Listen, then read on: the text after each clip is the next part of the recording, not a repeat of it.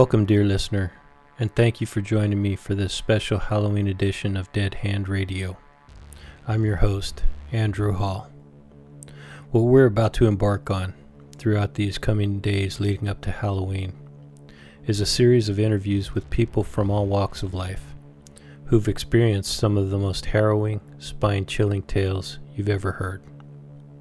We're talking ghost stories, haunted buildings, cursed lands, myths, legends, and lore, the likes of which many have never heard before. Some of my guests are new, most are returning visitors of the show, and have agreed to share with us, in some cases for the first time ever, their personal experiences of unexplained and hair raising stories from beyond the veil. Consider this your final warning. Those who choose to proceed may have their sanity challenged, question reality, or lose their mind with fear from these tales of the unknown and unexplained.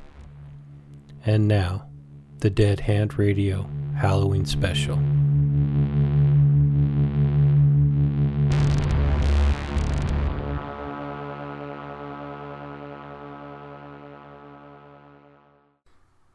Hello, I'm the author Matthew Kressel, and you're listening to Dead Hand Radio with my buddy Andrew Hall.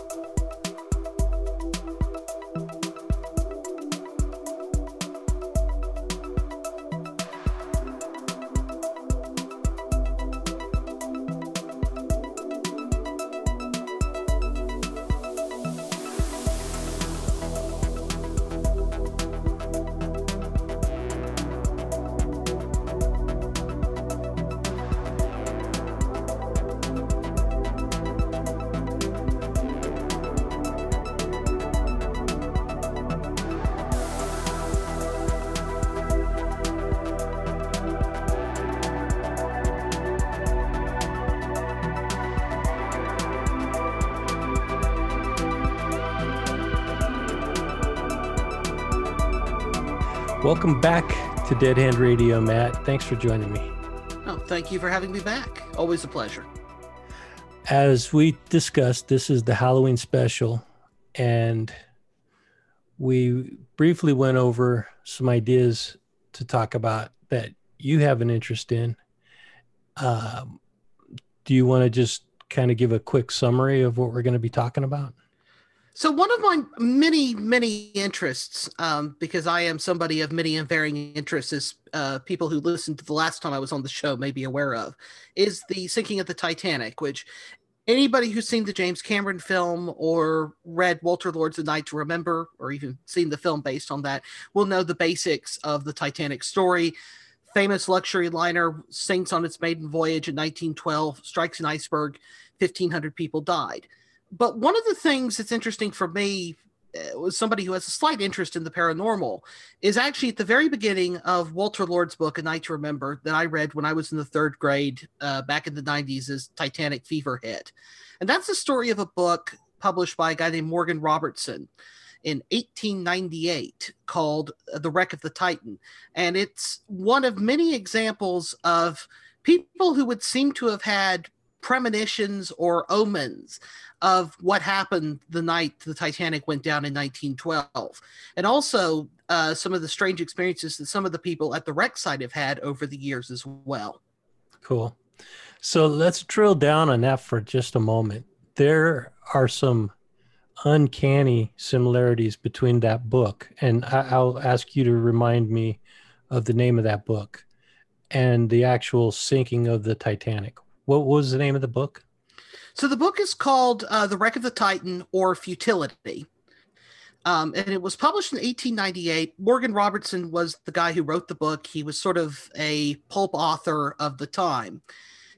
And the book was basically uh, one of these kind of melodramatic sea stories that were very popular sort of at the end of the 19th century, in the early 20th century.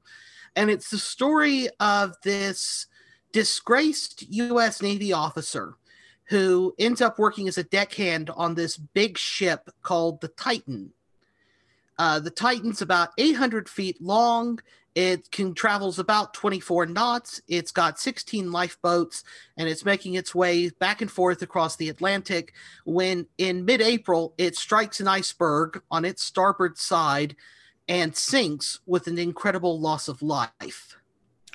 Okay, so how long before the Titanic actually sank was this book written? It was you said it was 1898, right? 18, 1898, so 14 years if I'm doing my math correctly. Okay. And it was it was another 11 years before the ship actually began being built at Harland and Wolff in uh, Belfast, Northern what's today Northern Ireland. So it predates the sinking of the ship by a considerable margin. And what was the actual year that it uh, that the Titanic sank? Was it Nin- 1912? Oh, okay, 1912.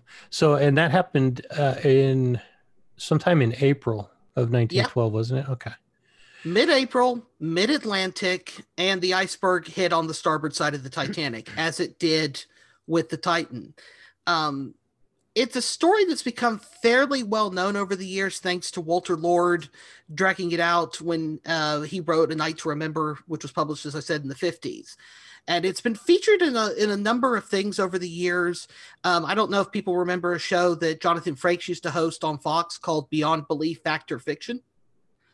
Um, but that it was actually featured there as a segment on there. There's a show from the late 50s called One Step Beyond that was kind of a version, it was kind of a more reality based version of the Twilight Zone, I suppose. And one of their early episodes uh, dealt with premonitions of the sinking as well, including Morgan Robertson's. Uh, so there were some unbelievable uh, similarities between the ship in that book and the actual ship, the Titanic. Uh, do you want to talk a little bit about some of those similarities? Of course. So part of it was is that they were very similar in size. So the Titan, Robertson's fictional ship, was about 800 feet long, uh, versus the Titanic, which was 882 feet long. Uh, they had very similar displacement, as in you know how basically how much water the ship displaces when it's in the ocean, and they were traveling at roughly the same speed. They had the same top speed and were traveling at roughly the same speed when they hit the iceberg. And as I said, one of the really uncanny similarities for me is the fact that he even predicted which side of the ship the iceberg hit. Which is, to be fair, you know, there's only you have port and you have starboard, so it's it's basically a coin toss. But it does feel you add everything together, and it is kind of a very it's a very odd circumstance to look back on. And certainly after the ship sank, uh, there were people who credited uh, Robertson with kind of, you know, basically went to him and said, Are you psychic? Did you have visions of something happening? And he just kind of shook his head. And to be fair, I mean, he was he was a writer, as I said, of sort of melodramatic sea stories. So clearly, he was somebody with some knowledge of the shipbuilding world. So I, I tend to think, if you want to take a skeptical point of view to it, um, that he just had enough kind of knowledge to put together a story that happened to be very, very similar. Because there's there are points of difference as well. For one thing, the ship doesn't break in two when it sinks; it actually capsizes, and the number of survivors off of it is actually quite small, if memory serves, because it's been years since I read the book. Um, there's only like a couple of people who survive off the ship and they do so by climbing on an iceberg which in its own right has a has a freaky connection potential connection to the actual sinking of the ship uh, which i can talk about if you want me to. Okay but first first um, the some of the similarities in the ship that uh, kind of because i just heard this a retelling of this uh, in that book that i was reading or listening to audiobook by ingo swann. Um, psychic literacy is the name of the book I'm listening to. Hmm.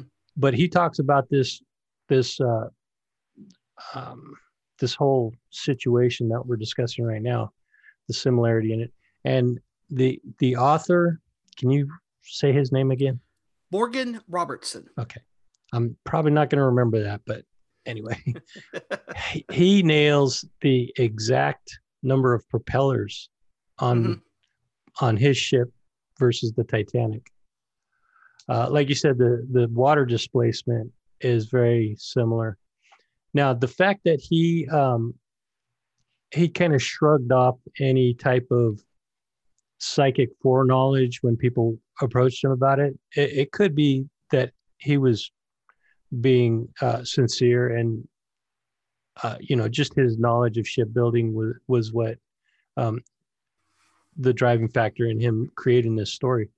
But could it also be that during that time, the the late 1800s, there was a real big stigma, even worse than there is today, about people with psychic abilities? It's a possibility. I mean, this is also the era of of spiritualism uh, which was it was having sort of its first big boost, and you had people like uh, Sir Arthur Conan Doyle, for example, uh, William T. Stead, who from the UK, who's got his own Titanic connection. We can talk about here shortly. Um, people like that who were very interested in it. It doesn't really take off in many ways till after, during, and after the First World War, where you have the mass, you have the surely mass, you know, the truly mass casualties on the Western Front of the First World War. But it was something that was kind of already in the air at the time. And certainly, you have people like Thomas Edison, for example, are talking about building machines where you'll be able to talk with the dead, for example, because he saw that as a logical extension of the phonograph. So it's it's it may be a little bit of both. I mean, Robertson had another one that was quite kind of interesting in that um, two years after the Titanic sank, he published an updated edition of the book um, that contained some short, other short stories in it. One of which is a story called Beyond the Spectrum, and Beyond the Spectrum is interesting because he basically predicts a version of the of World War II. He predicts a Japanese attack on the American fleet in Hawaii and predicts um, the use of a new weapon using ultraviolet light to help end the war with which isn't which isn't quite the atomic bomb but it is a very it's a very odd thing to predict not only a attack by the Japanese on the American fleet in Hawaii, i.e., Pearl Harbor, but then you also predict using a new secret super weapon to also end the war with. Hmm. So, is this the same dude who who pre- wrote the book about the Titanic? Yeah. Oh man. Yeah, he he wrote he published that story. It's called Beyond the Spectrum in 1914. Uh, so that's two years after the Titanic sank. But it's interesting that he included it in the same edition, in some of the same editions, as reprinted versions of Wreck of the Titan. So it's it's interesting to think, you know, maybe maybe he had some insight that the rest of us that the rest of us didn't perhaps. Uh, but he certainly wasn't alone in people who may have predicted the sinking. Yeah, that's uh that's wild. What kind of took you down this path to start research because you're writing a book on these kind of weird occurrences now, right? Well, I'm doing a book on uh, Cold War cold cases, which one of which has a tangential connection to the Titanic, which kind of led me back into this field.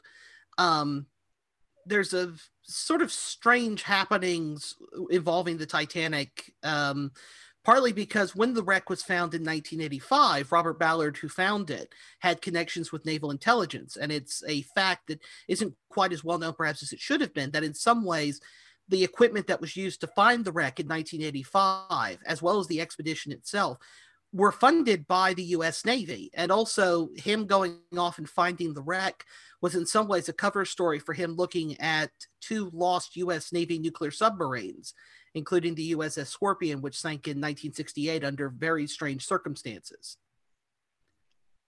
Um, but there's also the odd story when the Titanic was found that there's a newspaper in the UK called The Observer, and The Observer got the jump on the story, as in they reported it almost before anybody else did. And the reason they reported it before anybody else did is that somebody at the British Ministry of Defense, specifically through the Royal Navy, apparently tipped off a reporter at the Observer that the Titanic was about to be found. Years later, um, one of my online acquaintances, a Titanic researcher named Paul Lee, interviewed the journalist. And according to his source, the journalist's source, there was a Royal Navy submarine that was tailing the Knorr, which was the ship that was in charge of the expedition, was carrying a camera sled two miles down to photograph the wreckage. But what was interesting to him was the fact that they knew the Royal Navy seemed to know where the Titanic was to begin with years before anybody else did. Enough that if there was a submarine near the Knorr, they could report back and go, they should be coming over the Titanic anytime now. So there seems to be some circumstantial evidence through Paul Lee's research that somebody, whether it was the US Navy or the Royal Navy, likely testing equipment years ahead of time, came across the wreck site at some point, probably in the 1970s. Okay, so w- the the wreck of the Titanic wasn't even discovered until 1985. Is that what you said?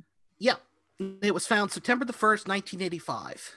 Okay, and somehow the British Navy knew, had already known where the the wreck was, or pretty close to where it was. Yeah, there seems to be a strong circumstantial case um, that because as I said, because somebody at the Ministry of Defense source tipped off the Observer newspaper. And when research was done later trying to trace back the source and how they knew it, somebody at the MOD had a good enough idea of where the wreck site was to tip somebody off that this was going to happen. I'm blanking on who the name of the journalist at the Observer was, but Paul Lee has a long article about this whole topic on his website, uh, which I recommend. Uh, I believe it's paullee.com slash Titanic. And one of the things he talks about there is that the Observer, wanting confirmation of the story, called up Woods Hole Oceanographic Institute, which is based in Massachusetts, to get confirmation of the story. And the Woods Hole people were like, um, we don't know how you know this because we just got confirmation of this. So it's just one of the many strange stories uh, regarding the Titanic. I may have a little bit of insight into that. And this is just purely speculation, but it goes along with what we're talking about within the psychic realm.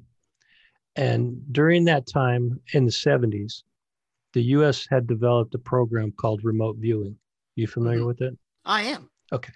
So this is where the book I'm reading about was written by Ingo Swann, where he comes into play. Um, he's the the person responsible for developing the protocols that the program that was used by the U.S. military put into place. And they were using this remote viewing to basically spy on the Russians psychically. And the only reason they did that is because the Russians had been doing it to us for decades. Right. Um, now, is it possible that through remote viewing, they somehow discovered the the final resting place of the Titanic? I suppose it's a possibility. I do know there's also a story in Howard Blum's book out there where he tells the story of a remote viewer who was basically tasked with finding, uh, I believe it was the Typhoon class. It was the big Soviet ballistic missile sub. And and at one point, not only did they find the sub, they found a well, we'll call it what it is, a UFO hovering above it. So clearly they were looking for things under the sea.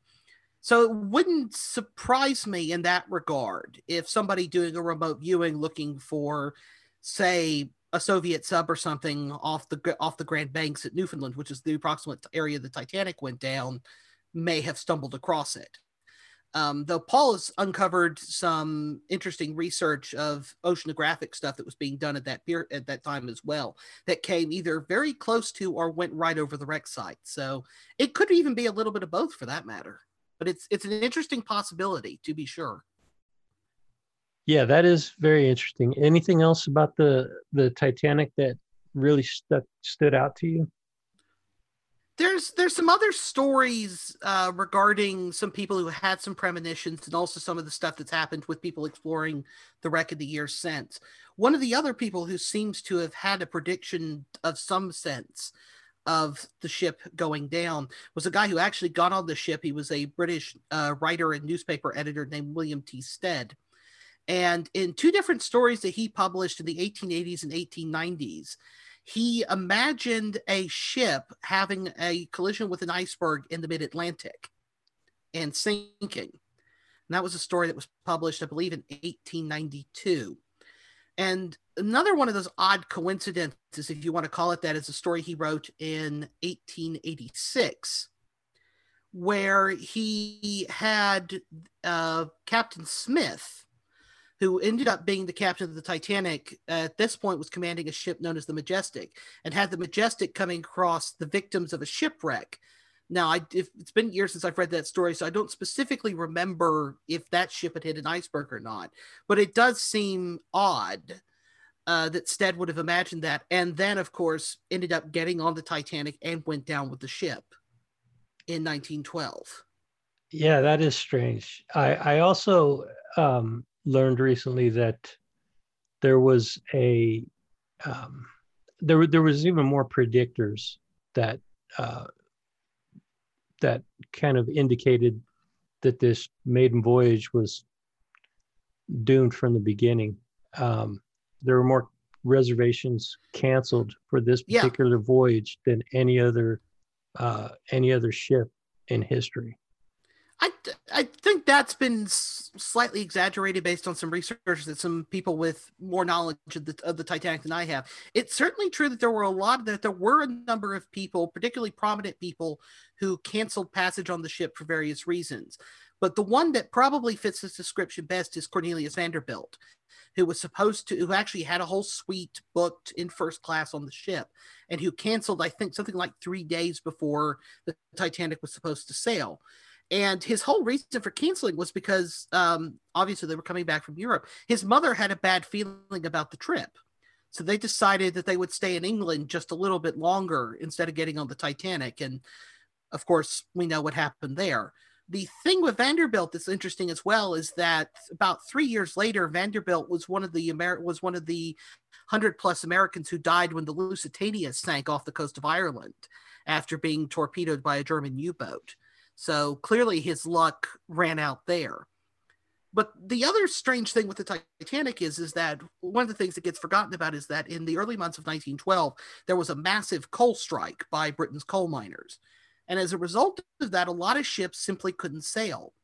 And the White Star Line, wanting the publicity of their big new liner sailing, transferred passengers from other ships to the Titanic, especially in second and third class. And one of the last of the Titanic survivors who passed away in 1996, Eva Hart, would tell the story for much of the rest of her life that um, her father and mother had booked passage on a ship called the Philadelphia. And the Philadelphia had gotten stuck in port because of a coal strike. And because the Philadelphia was owned by the same overbranching company that also owned the Titanic, they were offered passage on the Titanic, which her father readily accepted but her mother had extremely bad feelings about the trip, about going on the Titanic, to the point she would not sleep at night aboard the ship. That the entire time the Titanic was sailing from Southampton toward New York, her mother slept during the day and stayed awake at night, either reading books or knitting. So her mother was up at 11:40 p.m. on the Sunday night when the ship hit the iceberg and happened to hear and feel the sensation of the ship as it passed alongside the berg and actually woke up the husband, Eva's father, and insisted that he had to go up on deck to see what was going on. And it's because of that that Ava and her mother survived. But her mother never had another kind of psychic prediction for the rest of her life. The years after the Titanic was lost at sea, between the time it sank and it was found, uh, why did it take so long for the for the wreckage to be found? Part of why it took so long to be found was simply because navigation technology in 1912 was not the most advanced thing in the world. And the distress position that was actually radioed out by the Titanic's wireless operators was based actually on a star sighting done about six hours before. So, as a result of that, the Titanic's distress position was actually 14 miles west, west northwest, I should say, of where the Titanic actually is today. So, and it was just happened to be kind of by luck that the rescue ship, the Carpathia, actually picked up the survivors when it did, because the ocean currents actually took them, took the lifeboats actually far enough south that the Carpathia came across them trying to get to that spot. So even if people that were looking for the wreckage, if they were looking in the area where the survivors were found, they were still looking in the wrong area. Right. And there, it took, I mean, people landed on the moon before people found the Titanic. If you need a kind of an idea of how the technologies kind of developed between outer space and inner space, in some ways it's easier to get it's easier to get to outer space than it is to get to the bottom of the ocean. And the you know we we can we chatted a bit earlier about the possibility that somebody found the wreck prior to 1985 but the first public expeditions to look for the wreck didn't occur until 1980 there was a texas oilman named jack grimm who in the early 80s funded not one not two but three different expeditions to find the wreck. And as it happens basically was just looking in completely the wrong area. And bob ballard's team uh, was actually a team that was made up of both us researchers and french researchers and the French actually spent something like six weeks before the Americans actually got there towing this torpedo shaped sonar thing back and forth across the ocean. And they got quite close to the wreck site at one point and then just kind of wandered away from it. But part of the problem people had looking for the Titanic was everybody kind of assumed prior to 1985 that the Titanic went down in one piece. So what everybody was looking for was an 882 foot long object at the bottom of the ocean. And the problem is, is that the Titanic did not sink in one piece. It, as everybody who's seen the James Cameron film knows, the, the ship broke in two when it sank. So it's actually about a 400 foot section and a 300 foot section separated by half a mile on a, a flat plain at the bottom of the North Atlantic. And how? What's the estimated depth of that? Uh, approximately 12,500 feet.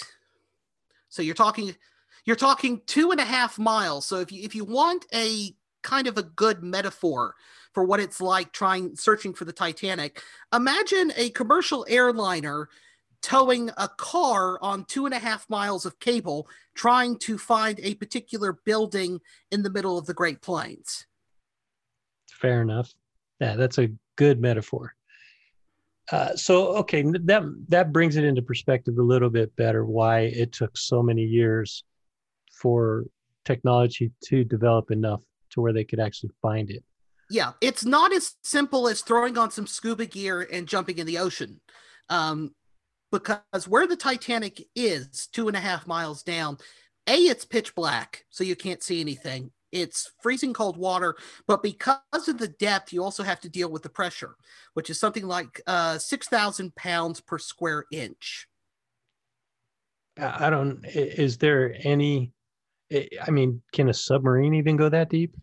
Most of if you think of the big you know if, if, you think of the big submarines that the navies and stuff uses the answer is no. Most of them have a maximum depth of about 1500 to 2000 feet. Now there are what are known as submersibles. These are a very very small craft which are essentially built around metal spears that have exteriors built around them usually of titanium. And there's only a handful of them that can dive down to the wreck site um, there's Alvin, which was operated by Woods Hole, which was used when Ballard went to the wreck properly in 1986. There's a French submarine known as the Nautile. Uh, it's a bright yellow submarine, so literally a yellow submarine if, if you're a Beatles fan. And the Russians have the Russians actually have a pair known as the Mir submersibles. Um, they're the only two submersibles in the world that can dive kind of in tandem with one another. Again, James Cameron used them for the Titanic movie that I'm sure everybody's familiar with, and also in the various expeditions when he went back to the wreck during the noughties. Okay, but so those submersibles are like little robots. They don't have a human being inside them, right? You can get up to three people inside of those uh, inside most of those. So you can get people inside of those, and those can actually dive down to those to those depths, and some of them can go even deeper than that. Um, but it's it's not easy, it's costly, and it's about as logistically complicated as sending somebody to the moon. And there's about as much chance of rescue uh, if something happens and you get stranded down there. So who who was the team that finally found it, or who led the team that finally found it? It was led by uh, Robert Ballard, uh, who's a now a famous oceanographer here in the United States, and uh, who was teamed up between his team from the Woods Hole Oceanographic Institute and Ifremer, which is the French oceanographic agency.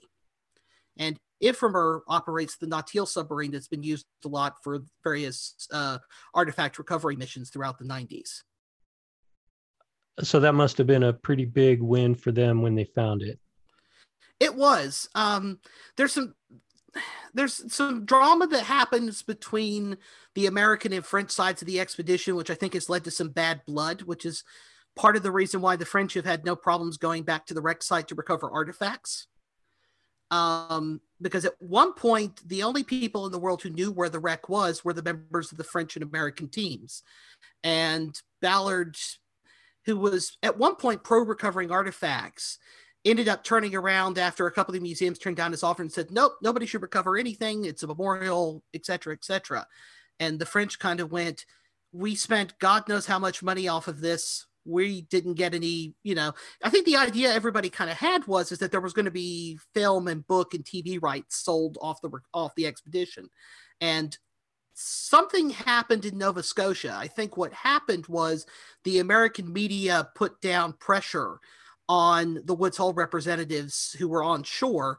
And what was supposed to happen was is that Ifremer was going to release the photos from 1985 from the 85 expedition at the exact same time that the Americans would.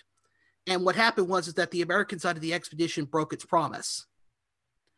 And as a result, Ifremer basically got stuck with a bill that they couldn't pay. So there's some drama and there's some bad blood there, which is why Ifremer has had, as I said, no problem during the 90s going out there and doing uh, artifact recovery. Um, which, in a way, I mean, that's that's a whole controversial side of the Titanic story. There are people who feel it is a grave site, which it is, and we can talk about that a bit here in a second. But also, there was a realization in the 90s through scientific research that there's a form of bacteria known as rusticles and if you've seen pictures of the Titanic wreck site, you'll notice like these weird barnacle things growing off the ship. And those things are literally eating the iron and the metal out of the Titanic. Um, it was estimated at one point in the 90s that about 20% of the Titanic had literally been eaten away at that point. So the artifacts will one day be all that's left of the ship. So for my money with that knowledge i have no problem with them bringing artifacts up because it's it's a way of preserving that story and the, preserving the memory of the people who went down that night. I, I guess it leaves me with a sense of uncertainty of how to proceed because it is a grave site how many people went down with the ship? 1500 or so? About 1500 or so. I think the most recent number that somebody's come up with is about uh, 1490 give or take I, I see the value in recovering the artifacts, but not for prof- profitable gain. Why was it such a, a huge story? I mean, versus uh, 9-11 2001 where 3000 people died or world war ii i mean it, it's compared it's comparable to those uh, on the scale of tragedy yeah, is it not I think it is. It's certainly uh, in the public imagination. You know, there's people who can't tell you anything about the early 1900s, but they can tell you all about the Titanic, for example. Um, what What is it that captures people's, uh, you know, their attention so much about this one particular event? I there's there's a saying about Stonehenge and the mysteries about Stonehenge that every age gets the Stonehenge uh, Stonehenge it wants or that it deserves. And I think the thing about the Titanic story is that as even as soon as it sank in 1912, people were already finding ways of reading into the tragedy. You know, there's a, a book called Down with the Old Canoe by Steven Biel that was published in the late 90s, and it was kind of a social history of the wreck. And as soon as the ship was basically at the bottom of the ocean and everybody knew what had happened, everybody kind of jumped on boards with readings about it from uh, suffragettes, uh, you know, this is the era of women trying to get the right to vote, to, you know, conversations about class and even race. Um, it's the Titanic has found a way time and again over the last century to speak to different people about different things. Um, I think for some people, it's nostalgia for a bygone age in this beautiful ship. For some people, it's the mysteries of the things that happened that night. Uh, you know, there's a ship that stood still maybe 10 or 15 miles away that did nothing to come to the aid of the Titanic, for example. Um, there's the stories of the survivors. It's it's a human drama played out on this kind of 900 foot stage in the middle of the Atlantic, if nothing else. And I think that all of us can look at the events of that night and we can go, what would I have done? Would I have been a hero? Would I have been a coward? Would I have lived? Would I have died? Would I have done the right thing? Uh, what would I have done to have survived? And I think that speaks to something inside of all of us. You just look at the movie The Titanic by James Cameron, the highest grossing movie in history to di- to that to the you know when it was released. Yeah, to that time, and only surpassed uh, by James Cameron's own Avatar, and then uh, Avengers Endgame, if you need an idea of the phenomenon that that movie was at the time. Yeah, so that just speaks to the people are still enamored uh, by this story. Yeah, and uh, it's just, uh, you know, I mean, yeah, it's a big deal, but to me, in the scope of things, I I never really thought it was, you know, I I, I don't know. I, I can't say that I didn't think it was a big deal. I know it's a big deal, but to me, it seems like um, people read into it to it way more uh, than it deserves credit for. Possibly. That that mean, could be a, a little bit of a, mm, I, I guess, a biased view of things. But it seems to me like the one of the reasons that people give it so much attention is because the number of affluent people that were aboard that ship who died. I think that led to the press coverage at the time of it, to be sure, because it was a bit like, uh, for lack of a better way of putting it, it would be like a Concorde full of, you know, rich and famous people, Hollywood celebrities, you name it, uh, all getting on that planet, it disappearing somewhere over the Atlantic. Um, so I think that that led to the press coverage of it. And I think the fact that it was so well covered at the time and the fact that there were the investigations by both the US Senate and by the British Board of Trade in London meant that there was a huge amount of documentary evidence that people could go back and consult later. Um, so it allows, you know, and it's a part of it, as I said, Titanic speaks to different people for different reasons uh, as I said, there's people who come to it through, you know, the deep ocean aspect of it. There's people who come to it through historical mystery. You know, it's it's a story that has something to give to everybody. Um, and I think it's certainly possible that you can read, you can read what you want to into it. I would agree with that much. And I think that that's part of the lasting appeal of people's interest in the topic. Hey, we're talking about it, man. Yeah. yeah. Um, maybe I made this up or I heard something, but was there supposedly a curse associated with the Titanic? There's various urban legends connected to it. Um, there's one that claims that there was an Egyptian mummy who was loaded onto the ship uh, that was in the ship's cargo hold, and it was one of the few things that popped up when the ship went down. Um, people have been through the cargo manifests and have looked through various records in the UK, and nobody has found any proof of an Egyptian mummy uh, being loaded onto the Titanic, let alone popping up on popping up at the wreck site and you know floating to the surface, etc. Um, there's also one story which is absolutely not true that the ship's identification number in port, and keep in mind the ship was built in Belfast in Northern Ireland. Uh, just before the Irish Civil War and Irish independence. And for those who know anything about Belfast, Northern Ireland, of course, the long simmering relations between Protestants and Catholics that is that have boiled over at various points. But there's a story that the Titanic's registration number, if you looked at it in the reflection of the water or in the reflection of the mirror, said no Pope. So the ship was somehow unholy. Uh, but that's that story is completely 100% false. Uh, the Titanic's identification number in port, which can in fact be seen on its propeller blades at the bottom of the Atlantic today, was 401. Uh, and there is no way that you can make that say no pope but it's it's a good story um, and it's popped up in numerous books and documentaries over the years. Um, it's another one of those titanic stories that isn't true but won't quite go away either. Are there any ghost stories associated with the titanic know if it's ghost stories per se, but there's there've been indications of some uh, high strangeness, for lack of a better way of putting it, at the wreck site. Um, various expeditions that have been down there who've gone to the stern section. And as people will remember from the James Cameron film, the stern is where hundreds and hundreds of people congregated at the ship's final moments and basically clung on to life before the ship went down.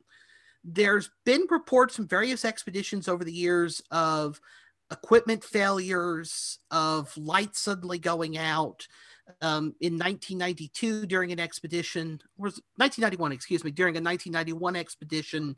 There, the two Mir submarines were down there, and both Mir submarines lost contact with the surface for a brief period of time. Um, officially, that was put down to where they were positioned at the wreck site, just happened to cut off their line of sight to the surface with the surface ship. Um, there's a writer named Charles Pellegrino who's been to the wreck a couple of times, including with James Cameron. And there's uh, stories he tells in two of his books. One of which was that in a 1996 expedition to the wreck, they were bringing up artifacts from the surface, and they're from a place near the stern.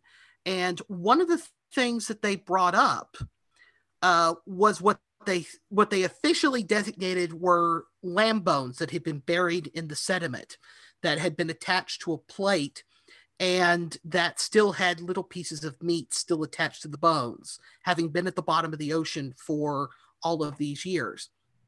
What he's also talks about shortly thereafterwards is they came across parts of a shirt and some buttons in the same area of sediment. And they ended up declaring a moratorium on recovering artifacts from that particular area simply because there was a strong possibility that somewhere in the sediments preserved might be human remains.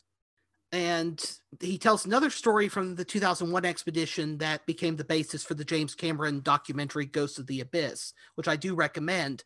That at one point, going through the bow section with a uh, remotely operated vehicle, they don't know for sure because there's no way at the moment to recover things from inside the wreck. And there was some discrepant there was some arguments between the various members of the expedition looking at the footage. But uh, he would he will swear up and down they found a human skull inside the wreck. And there's certainly a possibility because the deeper they've gone into the wreck they have found glass and wood preserved deep inside the wreck so there is a possibility that somewhere deep inside the wreck there may be human remains to this day is, is that even possible for human remains to to stay preserved in that type of an environment for that long? Keep in mind it's freezing cold water, there's no light, and there's very little oxygen. They recovered at one point in the 1990s a guy's wallet that had gotten buried in the sediment that still had business cards and paper money inside that was still readable. And that was in the 1990s so that had been down there about 80 80 90 years. Oh, okay. So it's certainly possible. At one point it, it, was thought not to be because one of the other things about the wreck site is if you go around the debris field that lies in between the two big chunks of the ship um, there's an interesting phenomenon that ballard first noted in looking at photos from 1985 1986 you will find matching pairs of shoes lying right next to each other and shoes tend to be treated, especially in 1912, with tannic with leather preservative, etc., which would keep them from being eaten away by sea organisms in a way that, for lack of a better way of putting it, tissue and clothing would not be. Uh, so the thought was for the longest time that there would not be any remains found inside the ship that being said, we also at one point thought on that same basis that there would be no wood found inside the ship and probably no surviving pieces of glass. And both of those have been found, as I said, deep within the ship. So it, it's certainly possible in my own mind that there could be there. And if you want a way of bringing this full circle back into the world of fiction, years before they got to that point inside the wreck to know it was there, Arthur C. Clarke wrote a novel called The Ghost from the Grand Banks in the early 90s, imagining a race to between two different groups to raise the different halves of the Titanic in 2012, which at that point was still in the future. And across two or three chapters in that book, one of the teams that's working on the bow section comes across three bodies that have basically been mummified and preserved inside one of the third class cabins. And in, in the early 90s, that was thought to be well, science fiction. It's Arthur C. Clarke after all. But with everything that we now know about the wreck site, it certainly doesn't appear that that's the case. Um, we don't know. We don't know for sure what could be down there, and it's one of the the many many mysteries of the deep, and one of the remaining mysteries of the wreck. Yeah, there are many mysteries of the deep, and uh, I mean, it's there's still so much unknown about the the depths of our oceans. Yeah, we know more about the surface of the moon and the surface of Mars than we do about the the de- about the floor of our own ocean. And of course, our planet's covered by 70% water, so we we know exceedingly little it seems. Yeah. Agreed. So, where does this lead you? I mean, you're you're working on a new book. Um, through the research of that new book, you found all of this fascinating information about the Titanic and other stories that we didn't even touch on. Hmm. But uh, but where does this leave you in your in your research for your book? Um, a lot of this has been kind of tangential stuff. I've, I've had an interest in the Titanic since I was younger. So in in researching the story of the USS Scorpion, which is this U.S. Navy submarine that disappeared under very strange circumstances in the summer of 1968, I came back to the Titanic that way. Um, the current book I'm researching on Cold War cold cases, is, as I'm currently calling it, uh, is dealing with a lot of we could say conspiracy theories, but also a lot of the unsolved mysteries of the Cold War. So, uh, the disappearance of Raoul Wallenberg, who was a, a, Swedish diplomat and humanitarian who saved thousands of lives during the Holocaust in Hungary, who was um, detained by the Soviets at the end of World War II, right at the very beginning of the Cold War, and disappeared. And to this day, nobody knows what happened to him uh, the sinking of the USS Scorpion that I mentioned earlier, possibly a chapter on Roswell for that matter, because as listeners will know, you don't get the modern you our modern understanding of UFOs without the Cold War and the secrecy of the Cold War. That's true. Yeah, we talked we talked about that at length on the, our last interview. Yeah, and delving into stuff stuff like that. Um, I'm still in the research phase for that. I haven't done any kind of major serious writing on it yet. Um, so I, I have no idea when that would be coming out. I'm one of my great ambitions is to write a Titanic book, but I haven't found uh, my way into that yet because there's an old saying that there are the three most written about topics in history are Jesus Christ, the American Civil War, and the Titanic. Uh, so finding something new to say about any of those three is always the hard part. And uh, but I, I hope one day to do a Titanic book. Okay, that saying that you just mentioned, the three most written about topics, is that true? If it's not true, it ought to be. I'll wow. put it that way. So, Jesus Christ, the American Civil War, and the Titanic. That in itself, right there, is, is an interesting topic to, to talk about at some point. We certainly have to have another episode in the future. And, you know, I hope you continue to come on and contribute to the podcast uh, over time. But um, I'm I'm gonna try to wrap this up uh, for this episode. Is there anything else that we may have skipped over, or you'd like to go into more detail about? I think we've covered. I think we've covered all the bases uh, when it comes to the Titanic and some of the weirdness around it. When it comes to the paranormal, at least, and what may or may not be down there, two and a half miles down. Good deal. And so, if anybody wants to get in touch with you and talk to you about maybe they have some inside information on any of the topics that we've discussed and want to contribute to your research, how do they get in touch with you? I'm on Twitter at Kresal Writes, uh, K R E S A L W R I T E S. I'm also on Facebook. Uh, I have a page, Matthew Kresal. Um, Facebook and Twitter probably the best ways of finding me. And I do have a a frequently updated LiveJournal blog, uh, timdalton007.livejournal.com. So you can find me at any of those places. And you do respond to DMs on Twitter. I know that for certain. Do you oh, have yes. your DMs open to anybody, if even if they're not following you?